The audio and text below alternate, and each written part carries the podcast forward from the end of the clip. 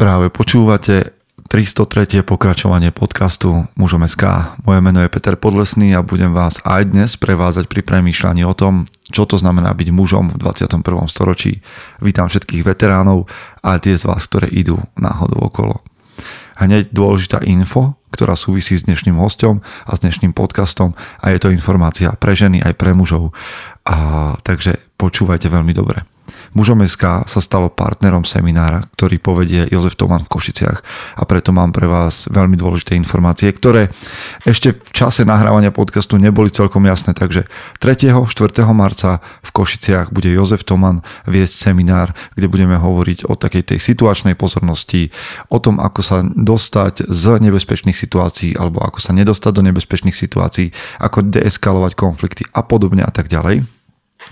Viac O obsahu seminára sa dozviete na Instagrame môj osobný tréner, ktorý vedie Michal Lakatoš, alebo teda je to, jeho pre, je to jeho profil a na všetkých sociálnych sieťach, ktoré Michal Lakatoš správuje, takže môj osobný tréner na Instagrame, tam sa dozviete o náplni, o obsahu, o význame, zmysle tohto seminára.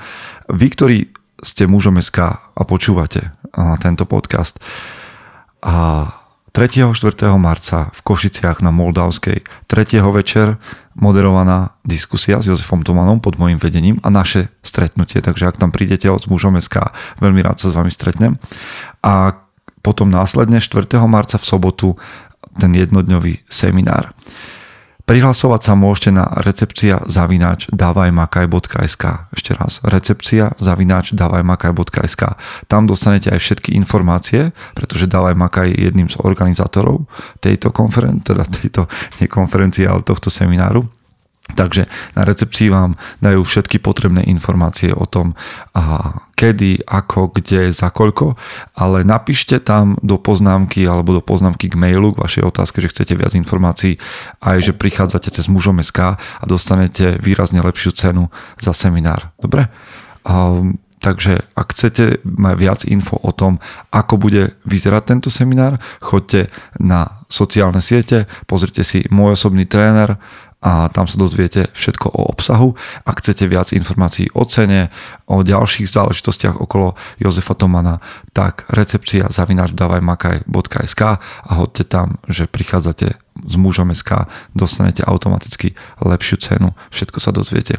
Takže vyčerpávajúce, dôležité, chcem vás vidieť v Košiciach, pretože to je niečo, čo je obsahom toho chrániť. Takže si urobte výlet jednodňový do Košic, prespíte tu, stretneme sa my večer v piatok spolu, následne v sobotu strávime deň na tomto seminári a spravíte niečo pre chrániť.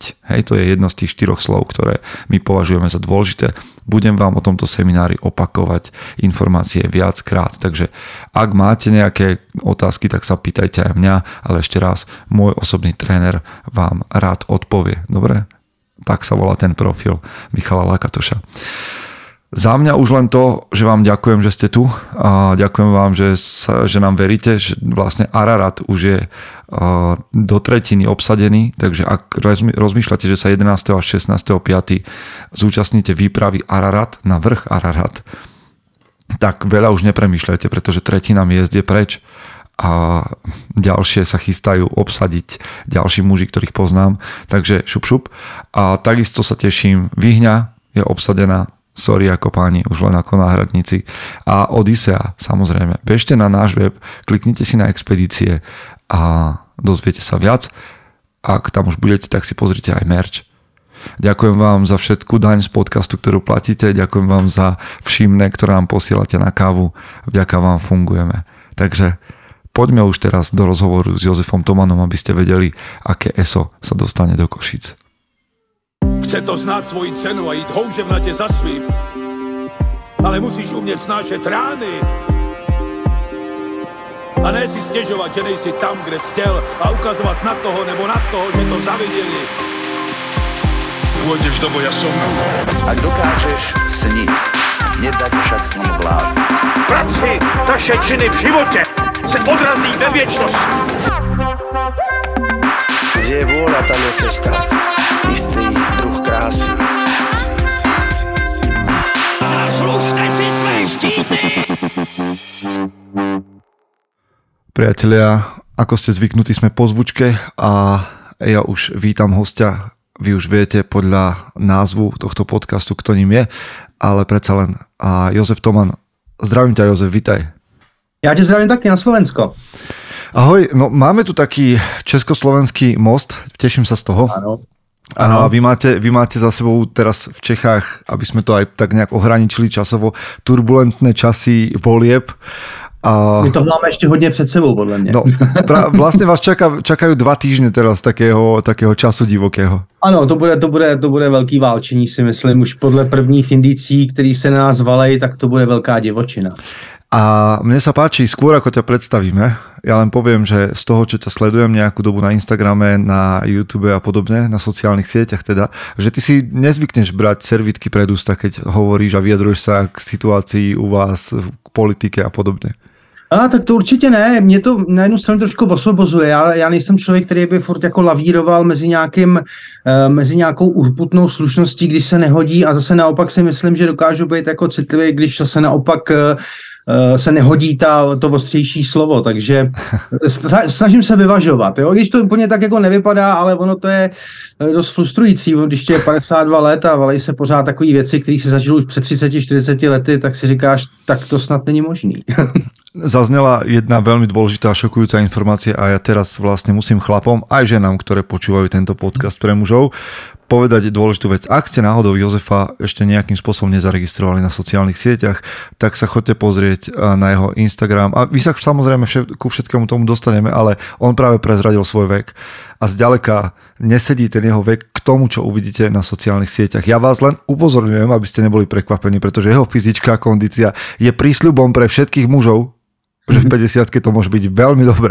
Takže, Josef. Dokonce, Petře, může být no? ještě mnohem lepší. Já si myslím, že jsem byl takový okay. chabrus kolem 30. roku, mm-hmm. kdy mě furt jako zlobily plotínky a záda a už jsem si myslel, že, že to začíná jako být skop, že to se mnou začíná být trošku jako skopce, ale musím říct, že ta největší fyzická kondice nebo to, co jsem vlastně za poslední dobu dělal, eh, přišla až teďko někdy před tím 50. rokem života, člověče. Je to okay, neuvěřitelné. Okay, to musíš to určitě ladit, jo? musíš eh, k tomu zvolit nějaký přístup. Není to o tom, že se to najednou stane, ale, ale dá se to. No, aby som ťa teda predstavil, nech ľudia vedia, ako je možné, že dokážeš mať takúto kondičku dnes hmm. a takúto postavu a, a mindset je, že tak dobre, ja by som o tebe mohol hovoriť um, a všetky tvoje tituly vymenovať o tom, ako si pred x rokmi začínal a možno, že aj priniesol z časti Krav Magu do Čiech, alebo teda začínal v jej koreňoch niekde. Mm. A môžeme hovoriť o tom, o tvojej bodyguard kariére, môžeme hovoriť o uh, SOC Defense o Red Hawk Bodyguards, um, Krav Maga Forces, Close Combat Expert a tak ďalej a tak ďalej. Milión vecí. Ty si začínal vlastne ako uh, silovo-kondičný tréner, takže sme kolegovia ale moja, vieš, moja otázka je na teba, že ako sa ty vnímaš, lebo toto sú nálepky, ktoré ti ľudia dali, to sú tituly, ktoré si dostal. Keby si ty mal povedať, kto je Jozef Toman, tak čo povieš? No, o čem, eh, to, o čem jsi mluvil, tak to eh, nepřišlo úplně samo od sebe. Já jsem se vždycky pídil v rámci toho, že jsem teda dělal kondičního trenéra a kondi, trenéra jako kondiční přípravy, tak mě vždycky zajímaly jako bojový sporty v podstatě, jo, hmm. respektive, respektive spíš sebeobrana, ale když mě bylo nějakých 20 let, tak samozřejmě v tom člověk naprosto tápe, protože jediný vodítko, který má, jsou, uh, jsou filmy. A samozřejmě v té době ještě neexistoval podle mě ani internet a, a sociální sítě vůbec ne, to, si, to ještě byla science fiction. Ale uh, v podstatě jsem se tak jako propídil a říkal jsem si, když se chci učit sebeobranu, tak bych měl k tomu přistupovat trošku racionálně a ty systémy, které dneska vlastně jako nabízí reálnou, systém, eh, reálnou sebeobranu, nemají moc s bojovými sportama společného. A hlavně z jednoho hlediska. Ta fyzická průprava, dejme tomu, to by se dalo ještě jakoby, jako vyvážit, ale Jedná se spíš o tu mentální přípravu, jo. Protože e, samozřejmě my řešíme spoustu věcí jako deeskalaci toho konfliktu, prevence, aby jsme se vůbec do něj nedostali, a to samozřejmě v těch bojových sportech je dost načrtnutý už z začátku, že tam se jde prostě do toho střetu a nikdo nebere v potaz, že v reálném životě to může znamenat taky naprostý finále a konec, konec všeho. Takže já jsem se tak prosekával, v podstatě jsem si říkal, musím, musím ke zdroji. Zajímá mě samozřejmě Krav Maga, protože ta nabízela už z začátku eh, široký spektrum dovedností. Byly tam, bylo tam spoustu různých postupů proti zbraním, proti jednomu útočníkovi, dvou útočníkům, byly tam věci v rámci ochrany třetí osoby a tak dále. A to jsem si říkal, že je opravdu něco, co mě zajímá, co, co jako naplňuje tu moji představu, jak by měla vypadat reálná sebeobrana. Ale nicméně uh, zdálo se mi, že v některých organizacích, uh, a to se mi dneska samozřejmě už jako ověřilo, uh, postupují podle manuálu, který je 70 let starý.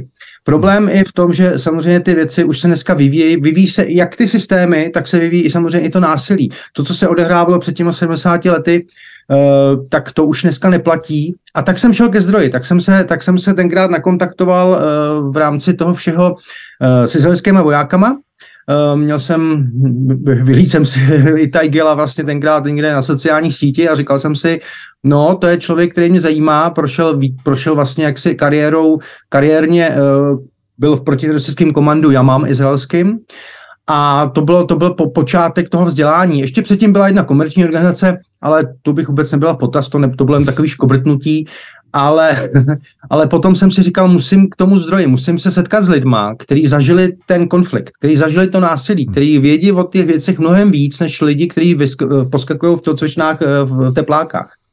No a pak se to vyvíjelo, pak jsme se skontaktovali, eh, učil jsem se různě po Evropě a i v Čechách a, a získával jsem spoustu jako velice zajímavých dovedností. A pak přišel další zase člověk, který byl, který se jmenoval uh, Nir Maman a ten učil jenom ve Spojených státech, takže jsem se vypravil jednoho dne do Spojených států, ty nás koukal jako blázni, co tam děláme z takové jálky. Ale bylo to velice zajímavé, zase to bylo e, něčím, něčím jiný, e, ten zase byl ze jednotky Lotar, takže ten jejich boj zblízka byl taky o, trošku odlišný. Ono vůbec u těch speciálních sil e, si myslím, že ty systémy se trošku jako vyvíjejí jiným způsobem, jo? protože tam se opravdu hledí na to, že proti tobě stojí někdo, kdo tě chce zabít. To je, to je věc, která, která samozřejmě je možná od těch sportovních disciplín úplně odlišná, a, a to byla další škola. No a pak už to bylo, pak už pak jsem se seznamoval s jinýma systémama, když to zkrátím trošku samozřejmě, protože to byla dlouhá po mně etapa. No a jednoho dne jsem si řekl, že eh, si můžu taky vymyslet něco svýho, protože jsem se snažil poskládat všechny ty nejšikovnější věci, o kterých jsem si myslel, že teda snižují ty rizika toho konfliktu, že deeskalují tu situaci a po případě mají efektivní způsoby, jak v té situaci uh, víceméně jako obstát. Neříkám, že střed s násilníkem je i pro mě třeba, který už má nějaké jako dovednosti, něco úplně jednoduchého, protože tam je to vždycky 50 na 50 a člověk umí hmm. cokoliv střet s člověkem, který má v ruce nůž a chce tě jako ubodat, tak to samozřejmě e, není věc, která by byla jednoduchá. To vlastně je, je strašný šrumec a ty jenom snižuješ ty, ty následky toho útoku. Takže hm. tam se, uh, už jsem to od těch vojáků z Leské vždycky slýchával, že tam se musíte smířit s tím, že budete pobodaný třeba pětkrát, ale ne patnáctkrát. Jo? Budete střelený do ruky, ale ne do hlavy. Prostě jsou to takovýhle zvláštní uh, niance, který vlastně ale je potřeba zmiňovat, protože spousta lidí opravdu si myslí, že že nějaký dlouhodobý systematický výcvik jim jako stoprocentně pomůže v tom konfliktu. A to se prostě bohužel jako neděje. A teď si vím ještě to, že vlastně najednou proti e, někomu, kdo má v ruce nůž, stojí žena, jo, nebo dítě, nebo senior, to je konec. Prostě. Tam ty rizik, tam ty samozřejmě ty následky potom e, jsou obrovský a, a s tím se dá těžko něco dělat. Ty o tom hovoríš s takou vášňou a zaujatím. Vidno, že máš za sebou teda dlhú históriu toho vlastně všetkého. No, já si myslím, je, že jo. Je to, sú obranné taktiky niečo, čo naplňa tvoj deň od rána do večera? Žiješ ne, ale to si myslím, že ne. Dneska třeba už mm-hmm. tak mhm. moc ne. Já si, já podle, pořád ještě žiju, eh, nebo respektive to, co mě opravdu zajímá, jsou samotné konflikty. Já jsem do sebe absorboval strašně videí z reálných situací. Jo. A to byla obrovská škola, protože to je přesně, o čem jsem mluvil před chvilkou. Tam přesně vidíš, jak vypadá ten útok. Jo. Mm-hmm. A teď ty máš nějaký know-how, kterým se snažíš tomu útoku zabránit, po případě ho vyřešit.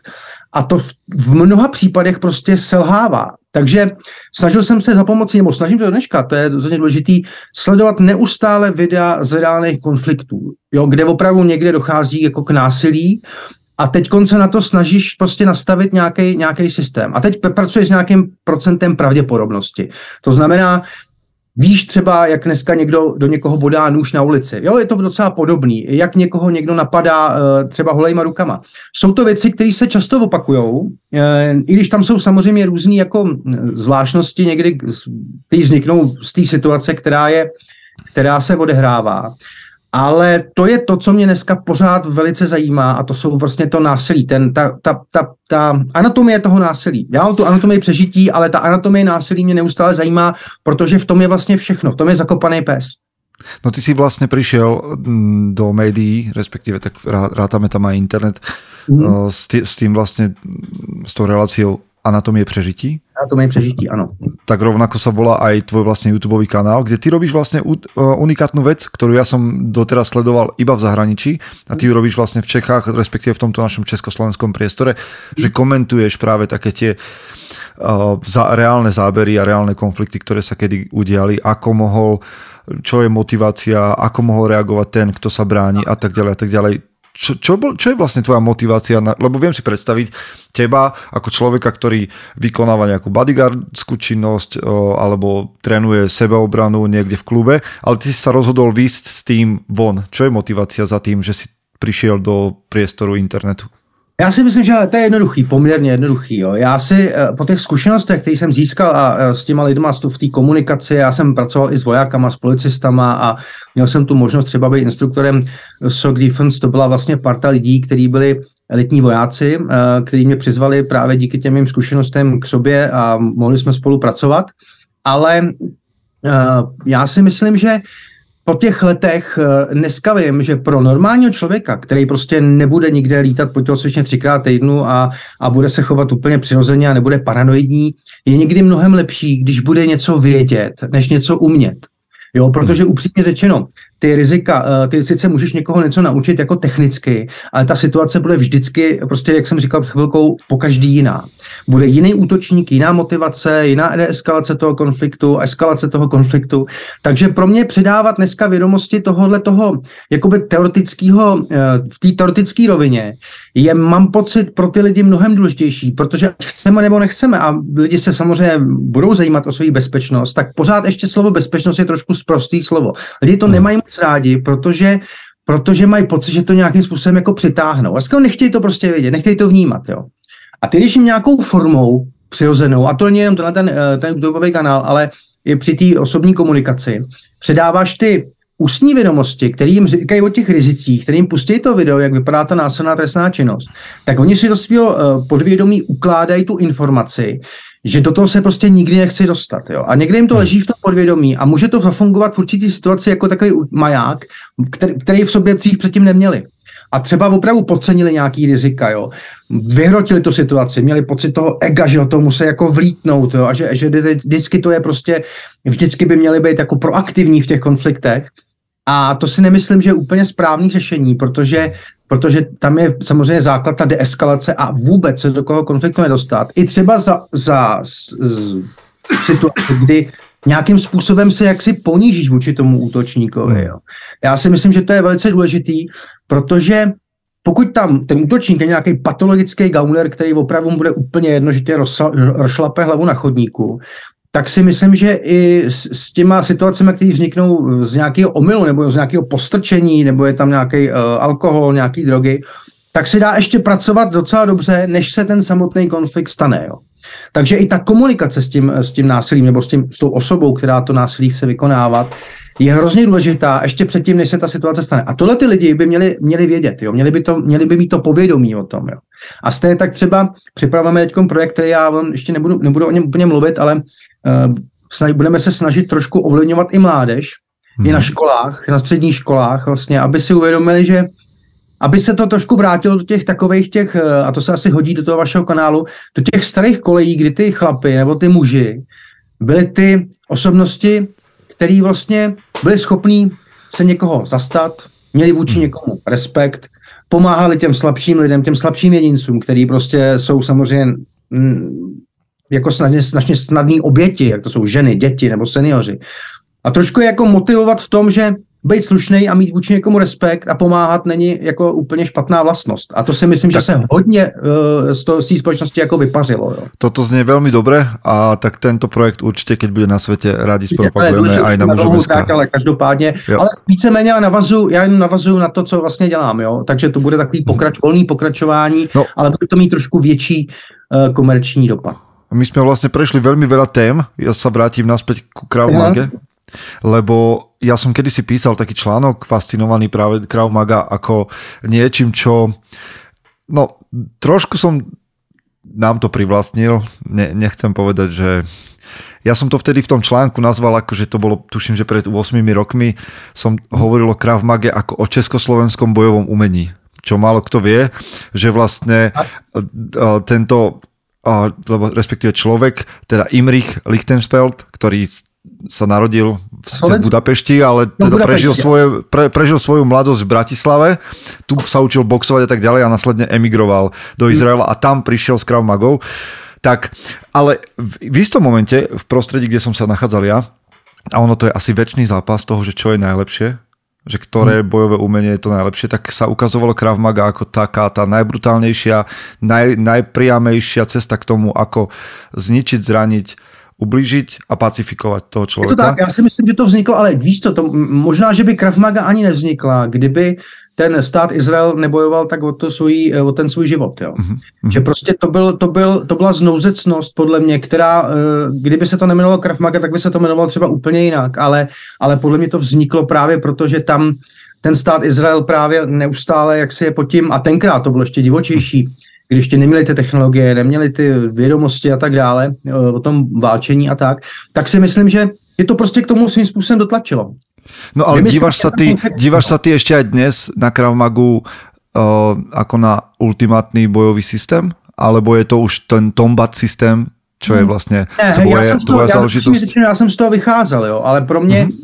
pro mě bylo pak důležitý uh, oddělit od toho ty věci, které už dneska nejsou moderní, když to řeknu mm-hmm. takhle kulantně, protože uh, v Krav Maze je uh, spoustu, samozřejmě dneska si, to, dneska si každý, kdo dělal sebeobranací, pojmenoval Krav Maga, to je taky takový komerční trošku záběr, ale myslím si, že tam je spoustu už přežitých věcí. Obecně třeba v rámci eh, zbraní, zbraní uh, pro technikám, technik proti zbraním, ať to jsou bodný, řezný nebo, nebo střelný. Myslím, že je to už někde úplně jinde. No a čo ty na to, tak teraz budem trošku ja píchať do osieho hniezda. Uh, v, jed, v jednom momente, neviem ani, a kde sa to vzalo, ale v jednom momente sa tu objavilo minimálne v mojom okolí na Slovensku sa objavilo ako moderná vlna, že systéma. Systéma, že drtí všetko. Ako ruský bojový systém, ktorý proste je ultimátny a prebíja Krav Magu. Ako ono sú také uh, detské vojny, že teda či je silnejšie jitsu alebo judo a tak ďalej. Jo, ja Jak sa díváš ty na tieto vplyvy? Člověče, to je, systéma je pro mě e, něco jako, já nevím, já to, já, to se těžko popisuje. Systéma je podle mě, podle mě normálně podvod na lidi.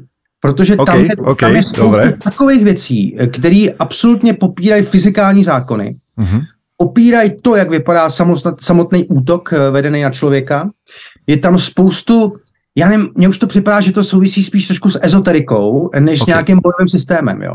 Já mám pocit, že lidi, kteří tleskají někomu, kdo někoho takhle jako odpíchne rukou, prstem, eh, nebo udělá nějaký pohyb, mně už to přijde jako sekta. Já mám pocit, že to hmm. je jako kdyby si koukal opravdu na nějaký náboženský fanatiky, který, který úplně tupě a slepě pozorují někoho, kdo jim ukazuje věci, které nemůžou nikdy fungovat. Já jsem dokonce, pamatuješ to video, to je takový uh, strašně známý, já si tady použiju jeden můj takový tréninkový nůž, mm-hmm. kdy ten Michalkov, nebo jak on se jmenuje, ten, eh, ten uh, ruský pašík vlastně takhle jako tlačí nůž rukou dlaní jako k zemi. Jo. A to si řekneš, to, kde to jsme se zase ocitli v těch osmdesátkách, když to byly populární ty kung fu filmy, jakože tam ty ninjové lítali 60 metrů přes barák. Ale to je prostě, mě, pro mě to je naprostá záhada. Já to, Ale já... vysvetli mi to prosím, te, ako sa na to ty, díváš ty jako člověk z praxe? Hej? Lebo hmm. vlastně si fungoval aj, aj v Los Angeles, fungoval hmm. si v různých, bol si aj v konfliktných situáciách a tak ďalej a tak ďalej.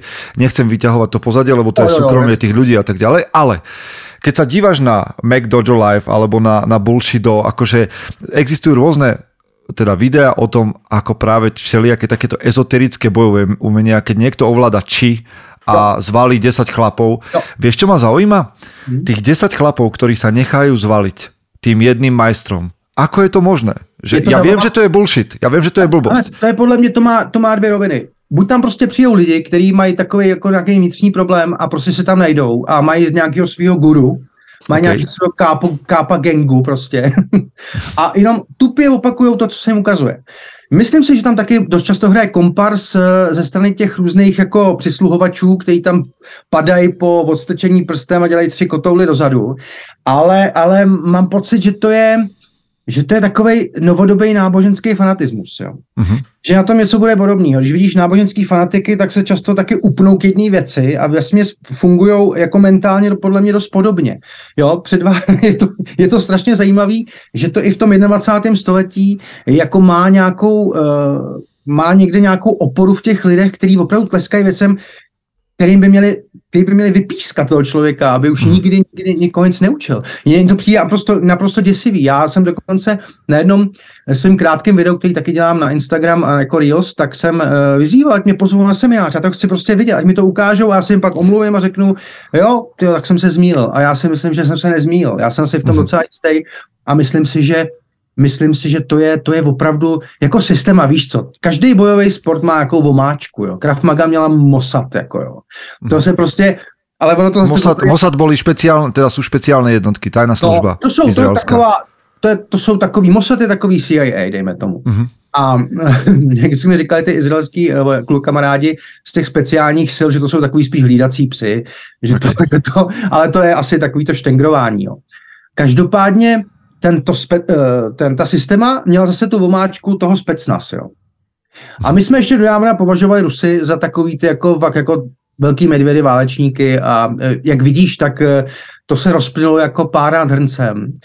Po začátku, padají mýty, padají mýty. Padají, padají mýty, ale jako historicky prostě, to se zapíše do análu na dalších tisíc let, ten Rus už se z toho jako nevyhrabe, jo, protože si hmm. myslím, že kdyby neměl jaderný zbraně, tak je normálně umlátějí uklízečky, eh, jako vyženou z té Ukrajiny a, a půjdou domů. Samozřejmě tam taky eh, jako Rusko má svůj speciální síly, ale obecně to jejich válčení, ta jejich strategie a taktika, jak můžeme vidět, proti státu, který je mnohem menší, má mnohem menší kapacitu, je prostě úplně tristní. Dneska nabírají, žolda, dneska nabírají vězně Wagnerovci z kriminálů a když doslouží půl roku v armádě, tak jim dají milost, vrahy, prostě odpad, jako jo. To je, to je neuvěřitelné, kam až to dopracovali. Ale eh, chci říct, asi se, se vrátím k té systémě. To je podle mě tam opra, opravdu ještě předtím existoval ten mýtus toho, nebo respektive to fluidum toho, toho specnas. Já si osobně myslím, že kdyby tohle uměli specnaz, tak už jsou dávno všichni po smrti. Jo, prostě dej si představit, že nějaký vojáka specnaz, jo, někdo vystartuje s nožem a on, a on ho odstrčí rukou, ten uděláš tři, šal, tři salta do, eh, do strany dozadu a dopředu a jo, to, z těch videí to každý vidí, to není nic, hmm. to není žádná komedie, to je realita. Jejich realita. No a teda, keď, sme, keď sa bavíme o konflikte, ktorý teraz vlastne je nedaleko od nás, a vojna, tak ma zaujíma, ako to vnímaš, lebo vlastne my sme vo veľmi zvláštnej dobe, kedy môžeme pozerať doslova, že stream vojny. Že ja som narazil niekoľkokrát na to, že niekoľko žoldnierov na strane Ukrajiny priamo streamovalo z konfliktu. Že, že vlastne tá kamera tam bola v, boji.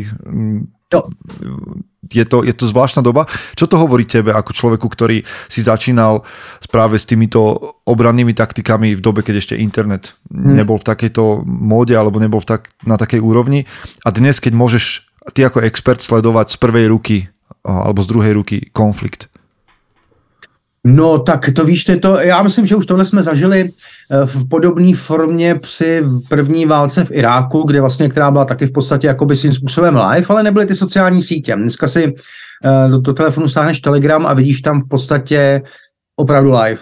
Opravdu live, který, který, který opravdu jako se stal před pár minutama a, už tam jsou fotky, už tam jsou je to Pre teba, je to pre teba vec, ktorá posúva tvoje vedomosti, tvoju prácu, alebo dá se to nějak využiť? Tohle je diametrálně odlišný. Mm-hmm. To je vojenská taktika, to je něco, co nemůžeš úplně, uh, úplně to nemůžeš použít v té uh, civilní sféře. Jo, mm-hmm. myslím si, že určitý prvky, jo, ale, ale víceméně nevidíš, stejně nevidíš, um, nevidíš do té kuchyně, vidíš jenom určitý záběry, určitý chování těch lidí a tak dále. Na, na, načerpáváš do sebe tu psychiku těch vojáků, který jako nad něma lítají ty kulky a bouchají tam ty bomby, ale ale víceméně se to nedá asi úplně použít na, na, na, do té civilní sféry. V civilní sféře to násilí má jiný podoby. Má jiný podoby. No, tam sa, toto ma zaujíma.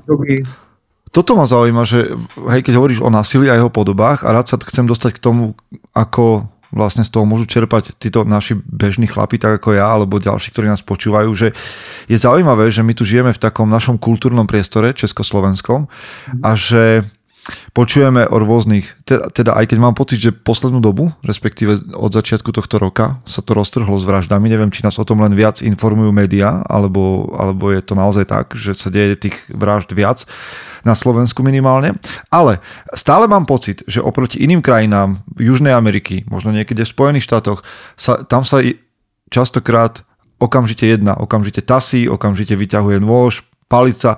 Na Slovensku mám pocit, že sa musíš hádať dlhodobo. Jo, jo, jo, jo. To je střední Evropa, ale jak ti to vysvětlím? Jo? To je prostě, zase máme tady jedno zapeklitou věc, jo? že vlastně mm-hmm. já kdybych nějakým způsobem fungoval v Jižní Americe, tak bych musel některé uh, metodické postupy úplně změnit.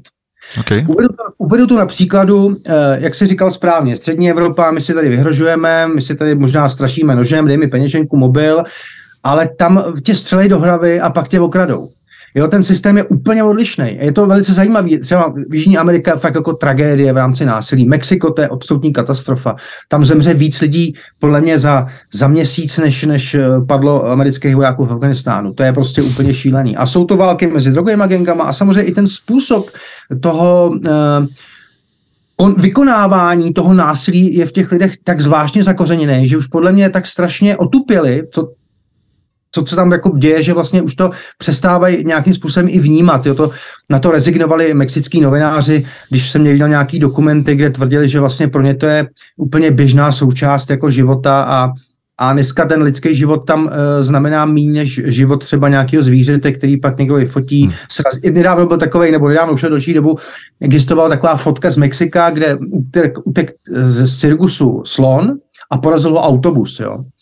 A ten mexický novinář právě říkal, že tahle ta fotka dojela na sociálních sítích a uh, přebrali média po celém světě a vlastně to násilí jako takový, který tam je v té obrovské míře, u, to, u toho umírají děti, že jo, starci, ženy a ještě má specifický projevy mezi těma kartelama, kdy, kdy ty lidi jsou jako zvohyzděný a, a různě jak si, na, se na nich podepisují tím konáním toho, toho násilí. To je, to je prostě úplně, úplně jiný svět, který my tady nemůžeme vůbec aplikovat. Takže jsme my kulturně odlišní? Určitě, rozhodně. V tom je to? Rozhodně. No a teda, keď, dobre, tak ja smerujem, pred, pý, mne to je jasné, ale pýtam sa to preto, že keď ty pristupuješ k chlapovi v stredoeurópskom priestore, o, alebo aj k žene, hmm. tak čo im odporúčaš? Ako sa majú pripravovať na konfliktné situácie? Majú trénovať o, nejakým spôsobom? Má muž v strednej Európe má zmysel, aby trénoval nejakú svoju silu, agresivitu alebo bojové umenie? Má sa učiť bojovat nožom, strelnou zbraňou? Má šprintovat?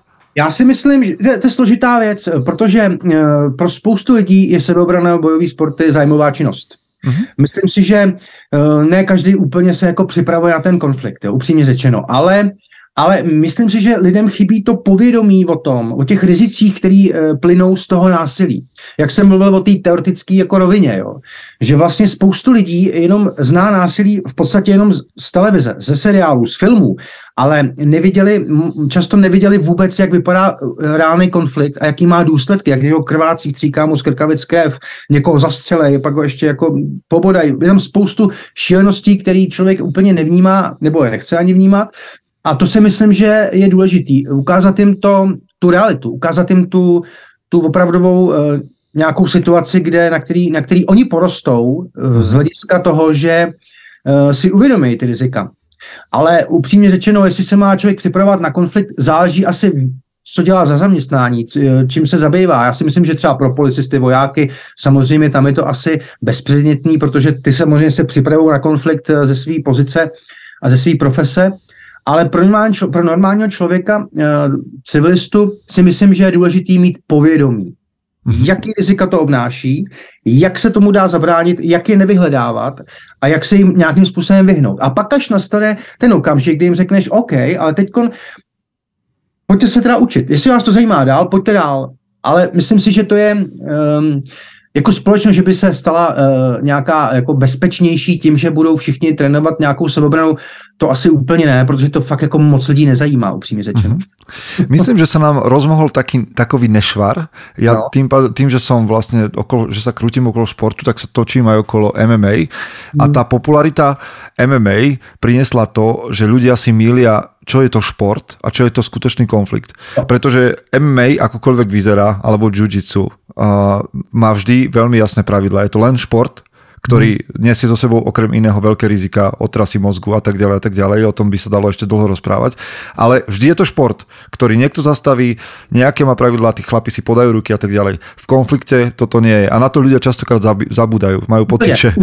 Hmm? Ale to je přesně ono, jak, jsem, jak, jak jako říkáš správně. Jo. Uh, uh, v tom ringu prostě mají lidi stejný pravidla, stejná váhová, stejná váhová kategorie, stejný prostředí, kterým se utkají, mají na sobě dokonce stejný oblečení a je to vlastně jako svým způsobem opravdu jako fair play věc, jo. Ale ty projevy toho MMA, třeba toho té popularity MMA, uh, ty jdou trošku už jako mimo mě, protože proč se ty lidi jako proč se ty lidi nadávají, ještě se poperou, mm-hmm, proč jasné. to jako krotí, asi pro zájem těch médií, jako OK. Jasné, protože to prodává, jasné. Asi to prodá, prodávají to, jo, ale vem si, jak je to vlastně úplně jako, jako debilní v podstatě, že to řeknu na plnou hubu, jo. Mm. Prostě to, to, to, ty boxeři dřív taky se proti sobě stáli na těch těm vážení, a, a, ale byla tam podle mě nějaká ještě jako štábní kultura, ale hmm. dneska se to tak, to MMA strašně, jak říkáš správně, zapojilo do toho běžného života, že si myslím, že spousta lidí, který uh, prostě se tomu budou nějakým způsobem věnovat a, a chtějí se tomu věnovat, uh, tak asi si nemusí vůbec uvědomovat opravdový rizika na té ulici, kde to, kde už jenom v oblečení hraje obrovskou roli, jestli jsi schopný se dobře pohybovat. Jo. Uh, to je, my trénujeme samozřejmě, nebo já trénuji věci, které jsou svým způsobem hodně efektivní. To znamená, cílem na co nejkratší cestou na co nejcitlivější místa toho útočníka. Jo. Ale jakmile se z těch tepláků oblečeš civilní oblečení, tak najednou se ta tvoje hybnost a ta schopnost provádět ty věci zase jde o 20-30% dolů. A zase jsme úplně jinde. Jako jo. To je prostě hmm. šíleně. Ať je, může být zima, máš na sobě dlouhou bundu, kabát a tak dále. Stejně tak ty útočníci, je to zase úplně o něčem jiným. Lidi by asi severanu měli trénovat v civilním oblečení a zkoušet si různý typy oblečení, aby jsme teda byli úplně pintlich. Jo. Aha, a mňa zaujíma to, ako funguješ ty. Ne, ne, nemyslím, že by si mal prezrať nejaké detaily, ktoré nechceš, ale predstavím si teba ako inštruktora. Máš to tak, že máš takú tú situačnú pozornosť, že sleduješ veci, že, že si oblečený tak, aby to bolo pre teba funkčné, dávalo to zmysel. Veci okolo teba, u teba v dome sú naozaj upravené podľa toho, No, je to, ne, to bych, bych řekl pravdu, tak v podstatě pokud se, pokud někdo projeví zájem se některé věci naučit, tak samozřejmě jedeme ve sportovním oblečení, jo. Ale je hmm. potřeba to tím lidem sdělit, jo, že prostě někdo si nechce úplně roztrhat bundu, protože prostě jaksi to není úplně nejlevnější věc, ale je potřeba jim to neustále říkat. Je, je, je s, tím, s, tou, s tou metodickou stránkou, s tou praktickou metodickou stránkou jim musíš neustále říkat ty různé uh, výchylky, které v tom jsou, aby to správně pochopili. Jo. No dobré, ale ja, ja myslím, že keď, no. keď, keď príde Jozef Toman do reštaurácie, tak si sadneš tak, aby si mal za, za sebou bezpečný priestor. Máš to ty tak rozložené v hlave? Ne, určitě ne. Okay. Já, úplně, tak jak... já jsem úplně paranoidní. Já jsem si na tohle vzpomněl, jak to říkáš, že jsem byl jednou v New Yorku a měl jsem metrem a samozřejmě tam je ta tam je ta bezpečnost taky na poměrně velký úrovni, tam uh, vlastně v tom metru chodí často policisti a radí lidem právě tyhle ty věci, aby nestály zády ke dveřím a tak dále. Taky jsem tam jednou stál a to jsem tam jako trošku učil a uh, stál jsem zády ke dveřím a přišel policistka a dala mi letáček, že takhle ne, takhle se nesmí ustávat. A jsem si říkal, kapče, měl bys to vědět, no, je to pravda. Okay, Ale myslím okay. si, že, že, že takový ty to už, je to, to už pak trošku souvisí s tou paranojou. Jo. Já jsem schopný tu situaci přečíst, to znamená třeba nedávno jsme byli na obědě a tam se prostě pohybovala osoba, která byla intoxikovaná zřejmě heroinem a ležela tam prostě přes takový tři židle a, a různě se pohybovala a jako vykonávala takový ty zpomalený různé činnosti a já vím, že z toho jsou obrovský rizika. Jo. Ten člověk, který prostě je pod nějakým vlivem nějaký návykový látky a to může být fakt jako alkohol, tak eh, je schopný eh, neadekvátně zareagovat na jakýkoliv pohyb někoho v okolí. Jo. A tam bylo 100 lidí a nikomu to vůbec ne, nepřišlo divný. Jo. Tak to v tom případě já jsem stál a šel jsem upozornit personál, aby zavolali ostrahu a nějak to tady pořešili, protože ten člověk fakt může vzít k sklenici a někomu ji prostě vrazí do obliče. Jo. Hmm. Takových věcí často se s tím setkávám třeba i v městské hromadné dopravě, kde jsem viděl, už je to strašně let, jak chlap seděl zřejmě nějaký, fakt jako pod vlivem nějaký toxický látky, ale ještě bych řekl, že tam byla nějaká už jako duševní choroba, tak si s takovým tím Rambo nožem čistil takhle jako nechty. Jo. Okay. A teď kolem seděli děti a smáli se tomu, víš. A to je přesně ono, to je to, že jim chybí to povědomí o těch rizicích.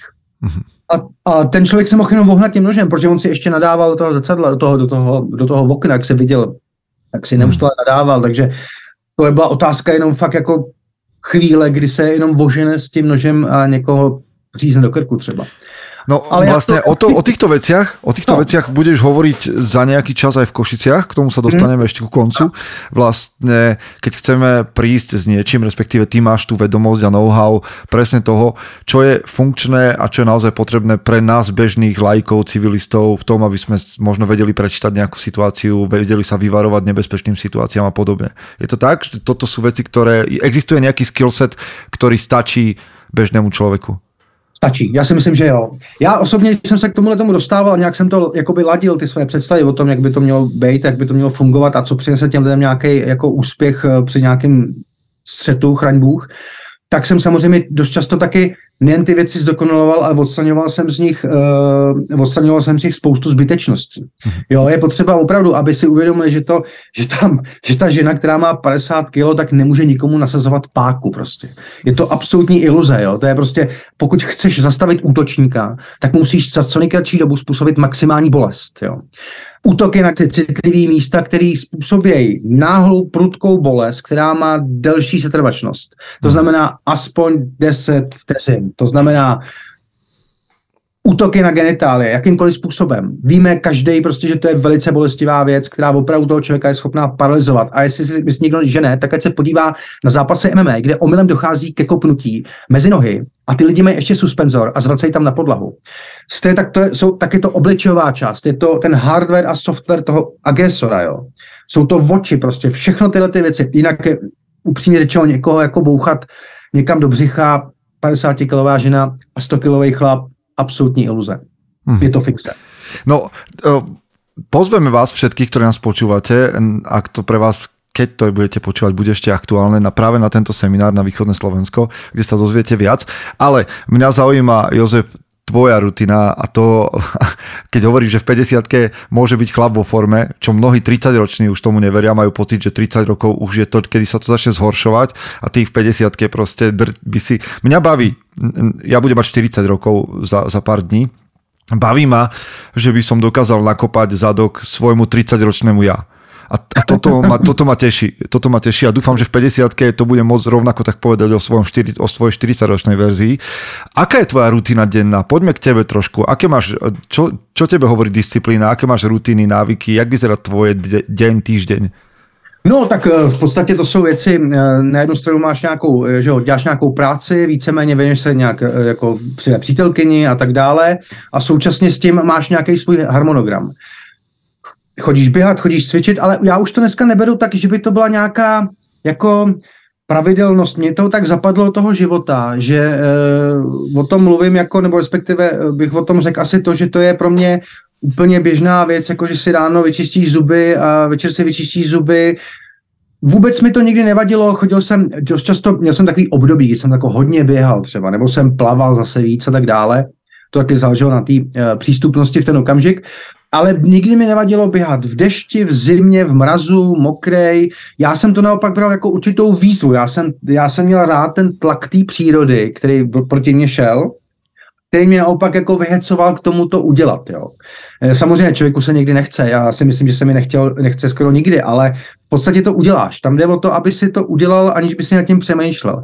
A jakmile tohle to zlomíš, tenhle ten okamžik, tak pak už, tě to nenapad, pak už ti nepřijde divný prostě opravdu vyběhnout do toho deště a, a být celý durch a mrznout a poslouchat u toho hudbu, a ať je noc nebo den. Myslím, že to je, že to je o tom, že si člověk ty věci musí nastavit a už na ní nemyslet. Mm.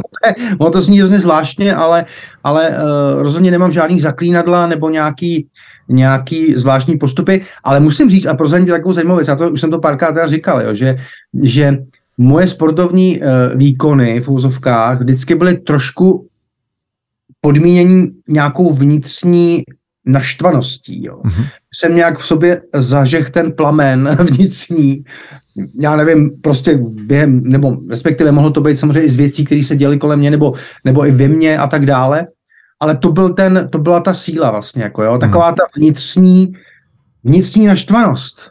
Je to hrozný, jo, člověk běhá s stresem, anebo ne, neběhá, ale je tam něco, něco, něco i takového bylo ten spouštěcí mechanismus. Ako to máš nastavené dnes? Koľkokrát v týždni trénuješ? Tak cieľavedome, že ideš? Šestkrát, šestkrát.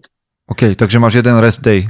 Určitě, jeden rest day, no, každopádně nejsem úplně šťastný, ale jo, já si, ne takhle, já určitě, eh, když cvičím, tak eh, ne, nesvičím tak, že bych cvičil všechny partie každý den. Jasne. Dávám tam ten, eh, teď zvlášť speciálně poslední dobou se zaměřuju na tu regeneraci, takže dávám prostě po nějakém opravdu jako velkém vyšťavení i určitý party klidně 8 až 40 hodin absolutní klid, a mhm. zjistil jsem, zjistil jsem, že i v tomhle věku je opravdu to tělo schopné reagovat jako velice dobře. opravdu, eh, nevím, eh, říká se, že testosteron klesá od nějakého 24. věku, ale svaly prostě jako nějakým způsobem eh, jsou schopní, když je ten systém má hlavu a patu, ale věnuje se i té regeneraci, což často, často jsem v mládí nedělal. Já jsem to řezal vždycky neskutečně, běhal jsem 10 kilometrů denně a nepřišlo mi to divný, že mi druhý den bolely nohy, ale vlastně jakoby nikam jsem se neposouval, měl jsem z toho chvilku uh-huh. dobrý pocit. Takže jsem poslední dobou začal přemýšlet nad těma eh, delšíma fázema té regenerace určitých partí, takže jeden den třeba můžu běhat a druhý den budu cvičit a tak dále. Takže to kombinuju. Dělám si takový svůj nepsaný plán, který si nes, nesu v hlavě podstatě. Dáváš si, dáváš si pozor na, na spánok, na jedlo, na meditaci nějakou? Na spánek, na spánek, na spánek, jo, na spánek, jo. Tam si myslím, že to strašně ovlivňuje prostě ten, eh, tu výkonnost. A nejen jako psychofyzickou, ale i, i mentální, jo. Ten okay. spánek, ty spánkové deprivace, mě, mě nevadilo v minulosti třeba nespat 8 až 40 hodin, jo. Byl jsem schopný další dny fungovat, ale pak jsem to postupně dospával. Hm. Ale asi uh, poslední dobou cítím, že že ten spáněk mě hodně ovlivňuje, že opravdu je potřeba spát těch sedm hodin. Prostě radši půjdu dřív spát a vstanu si dřív, ale spánek je podle mě absolutně základ, třeba už v tomhle věku, jak se, jak, se, jak se z toho nezbláznit. Hmm. Dobre, počuj, uh, Jozef, ja mám set otázok, ktorý kladiem no. všetkým chlapom. Trošku pôjdeme a možno, možno prídeme ešte na pár vecí k tebe, alebo možno aj k tomu, čo robíš. Uh, čítaš knihy? Sú knihy vec, ktorá by ťa nejak fascinovala? Alebo tu máš tak, že filmy, podcasty, alebo odkiaľ berieš informácie? Já jsem spíš, já jsem spíš upřímně řečeno divák. Já jsem mm-hmm. naposledy čet knížku od eh, Jordana Petersona 12 pravidel pro život, která si myslím, okay. že je snad jako jedna, jedna, pro mě osobně to byla jedna jedna eh, ze zlomových knížek, kdy opravdu to je, to je takový že, kanadský psycholog eh, a tak dále a on má takový svůj systém, jak v sobě nastartovat určitý procesy. A to si myslím, že mě ovlivnilo hodně, protože ona to nebyla, nebyla knížka o tom, že je všechno úplně super jenom se, se snaží usmívat ráno na sluníčko a ono se všechno pak stane, ale on tam dost často nastavoval zrcadlo. Takže tam člověk jako občas si říkal, to, to on má zase pravdu do pytle, sakra, to je prostě, to je frustrující, jo. Ale naopak prostě začalo tě to hnát prostě mnohem dál a to si myslím, že to mě jako knížka hodně ovlivnilo, Jinak mám takový astigmatismus, takže pro mě číst knížky je za chvilku o bolesti hlavy a, a hmm. není to úplně pro mě příjemný. Tak takže napriek tomu, na, napriek tomu, keď si dal 12 pravidel, tak to zase to nie je taká tá najjednoduchšia kniha, ale určite ju odporúčam, je skvelá. Ja som si dokonce dvakrát Výborné. A máš niečo, čo si, do čoho si investoval peniaze, že si kúpil nejakú, nejakú vec pre seba za posledný pol rok a si s ňou veľmi spokojný? Čokoľvek to je? Ale Či to boty, alebo, alebo čokoľvek? Ne, já si myslím, že to nebylo asi před blokem. Já, já jsem si, já jsem vždycky spokojený s nějakou věcí, ono to dlouho vydrží a nekupu si žádnou novou, ale mě vždycky fascinovaly určitý technologie ve spojitosti s tím sportem. Jo, Aha. to se mi líbilo. Takže jsem si koupil Apple Watchky a, a říkal jsem si, to je fakt jako paráda, prostě, že ti to hlídá ty procesy a ukazuje ti to ty věci. Mám rád tuhle tu kooperaci s tou technologií. Aha. Takže to je, to, to podle mě nejsou jako vyhození peníze. Tam si myslím, že to člověku dává i určitou motivaci, upozorňuje to na různé věci, které dělal nebo nedělal a to si myslím, že by mělo být u každého sportovce podle mě zásadní. Spojit se a... technologiemi. Napadlo mi, nosíš uh, vreckový nôž, zatvárací nôž? Ale mám takový pekný nůž, jsem dostal jednou, k, k, myslím, že k Vánocům, ale nenosím občas. Když ho zapomenu, Aha. tak většinou ho zapomínám, takže nenosím. To, mě, mě osobně ty uh, zbraně jako ne, úplně nedávají vnitřní klid. Já mám Aha. Mhm. pocit, že, že bych asi nemohl mít úplně jako střelnou zbraň doma. I když jsem si na svůj život zatěl úplně z čehokoliv, jo. Ale, to je ale, zajímavé, to je no, zajímavé. To je hodně zajímavý. Že... Víš co, tady jsem přijel do Ameriky a oni mi říkali, hele, dneska je MMA zápas, to musíš vidět, to, ty to máš rád. Já říkám, nemám to rád. Prostě. já nemám nic společného, já jsem úplně z jiný kategorie, já prostě dělám věci úplně jiný. Tak na to koukali, ale jako pak to pochopili. A stejně tak je to s těmihle věcma. Uh, nemám, ne, ne, ne, nepřinášel mi to nějaký klid, že bych měl u sebe střelnou zbraň. Zaujímavé, to je skvelé.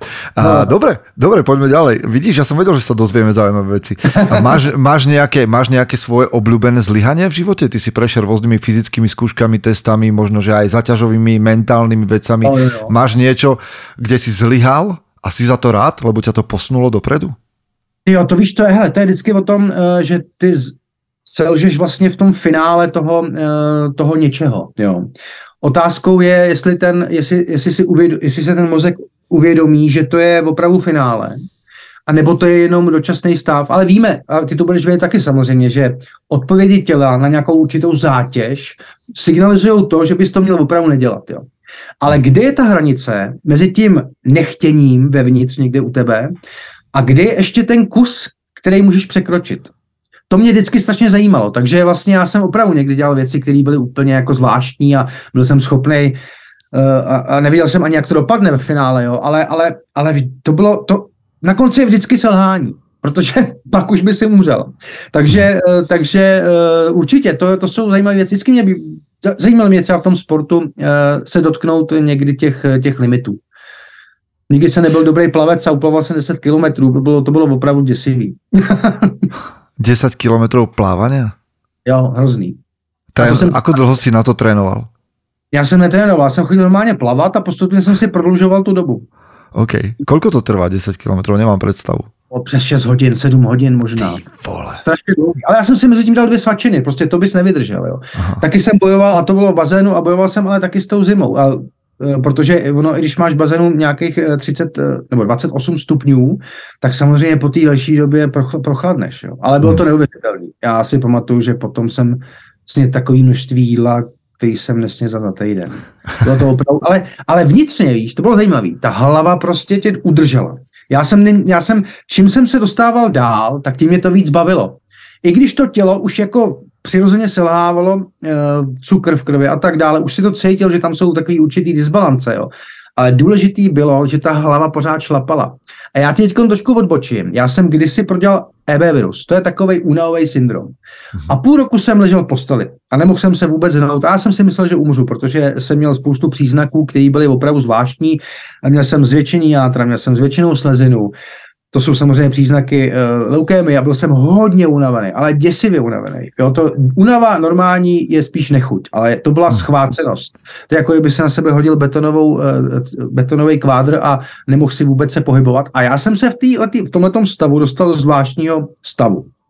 Mně se v jednu určitou chvíli, to trvalo hrozně dlouho, měl jsem strašně fyzických příznaků různých jako chorob, jo.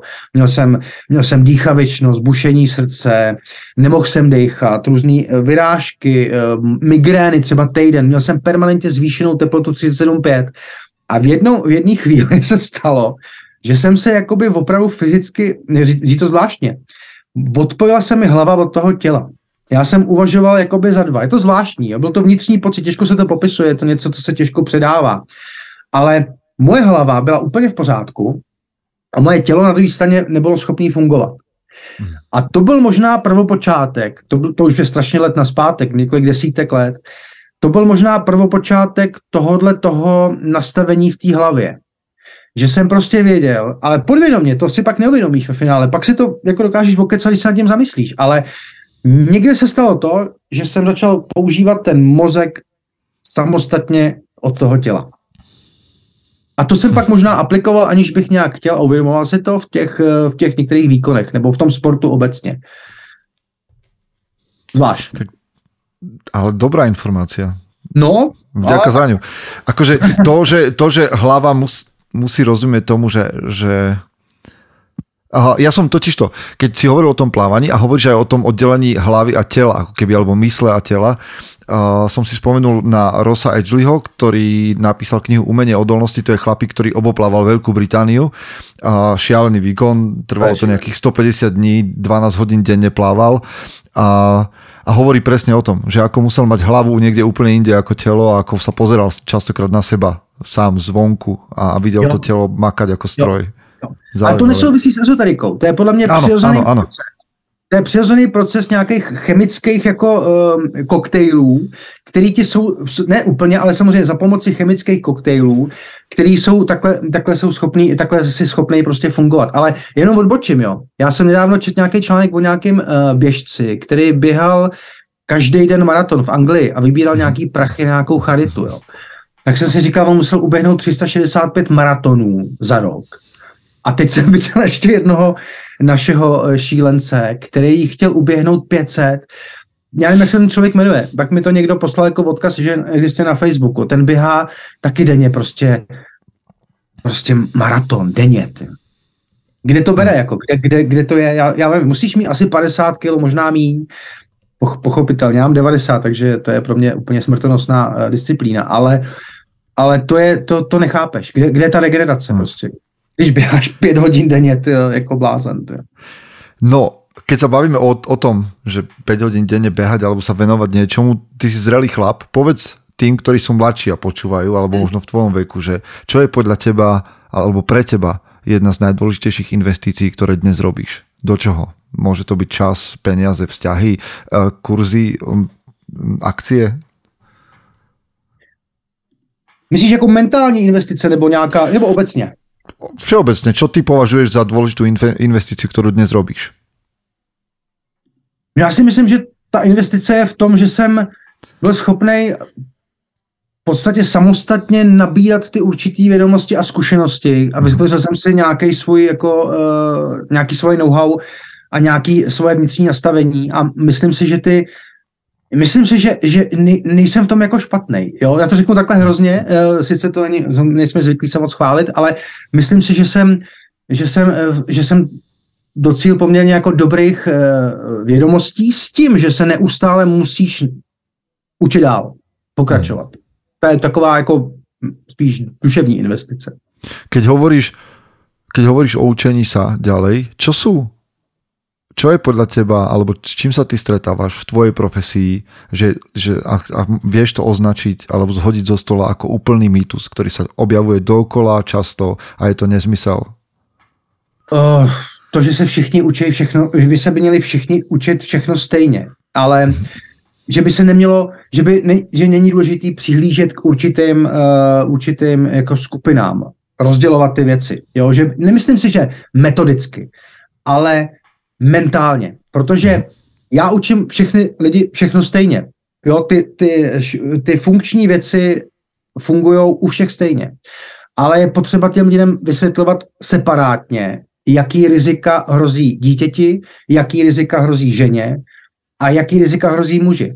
Mhm. Ve finále můžou všichni dopadnout stejně, ale určitý pravděpodobnost, určitá pravděpodobnost v tom, že žena nebo dítě nebo senior neustojí útok, je prostě, je prostě jasná. Je to, je to, je to, je to hrozně eh, nepříjemný, že všichni, nebo je to nezdravý, když se všichni učí všechno stejně, anebo se učí věci špatně ve finále, je, metodicky prostě nemají ty věci dobře, dobře propracovaný, a nebo to jsou prostě korporáty, jsou organizace, jsou federace, který učí podle manuálu úplně stejně.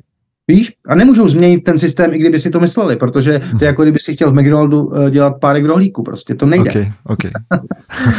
to je nebezpečí a... samozřejmě pro, ty, pro tu vnímání toho, eh, toho těch eh, sebebrných věcí, protože v lidech to může zbuzovat falešný pocit jistoty. Mm-hmm. Rozumiem. Ty máš veľa aktivít, nahrávaš videá, si, si aktívne aj na Instagrame, čo určite odporúčame a dostaneme sa k tomu, kde ťa ľudia nájdu. Uh, robíš kurzy, sám sa venuješ sebe, má, máš vzťah. Uh, čo robíš vtedy, keď, si, keď je toho na teba veľa? Keď si zahltený vecami? Aký je tvoj spôsob relaxu? Kde oddychuješ? Ako odpočívaš? To je zajímavý, ale mě, mě poměrně dobře dokáže sklidnit ten sport. ten pohyb, jo. To je, jak říkáš, uh, sice zatěžuješ to tělo, ale ta hlava v tom okamžiku nějakým způsobem regeneruje. Hmm. Možná to je tím, cílením, jako cíl, cílením, cíleným zatížením toho samotného těla, kdy ten mozek najednou jakoby je, já, já ti uvedu příklad, teď jsem si vzpomněl. Jak já jsem, se, jak já jsem zjistil, jak je, jak je velice dobrý třeba otužování na to, aby si, si uklidnil hlavu. Protože to je, já to řeknu trošku lidově, to je tak nepříjemný stav, kdy nemáš šanci myslet na nic jiného. Hmm. A všechny ty myšlenky, které se takhle točí kolem tebe a lítají tam ty naprostý nesmysly a ty, jak si někdy o sobě pochybuješ, jak si nevěříš a pak zase naopak uh, něco tě tam luskne a si říkáš, jo, to je teprve ono, tak v té vodě uh, je to najednou takový stažení do jednoho, jednoho, do jedné linie, do jednoho myšlenkového proudu. A to je relax, neskutečný hmm. relax. Tady jsem si vzpomněl, že to může dělat každý. To, když někomu řekneš, dělejte dechové cvičení, tak pro mě na sklidnění je geniální uh, uh, dechový cvičení třeba, který uh, provozují snajpři. To je takový to nádech na pět počítání, držení na pět počítání a výdech na pět počítání. A to děláš minutu a fakt cítíš uh, určitou relaxaci.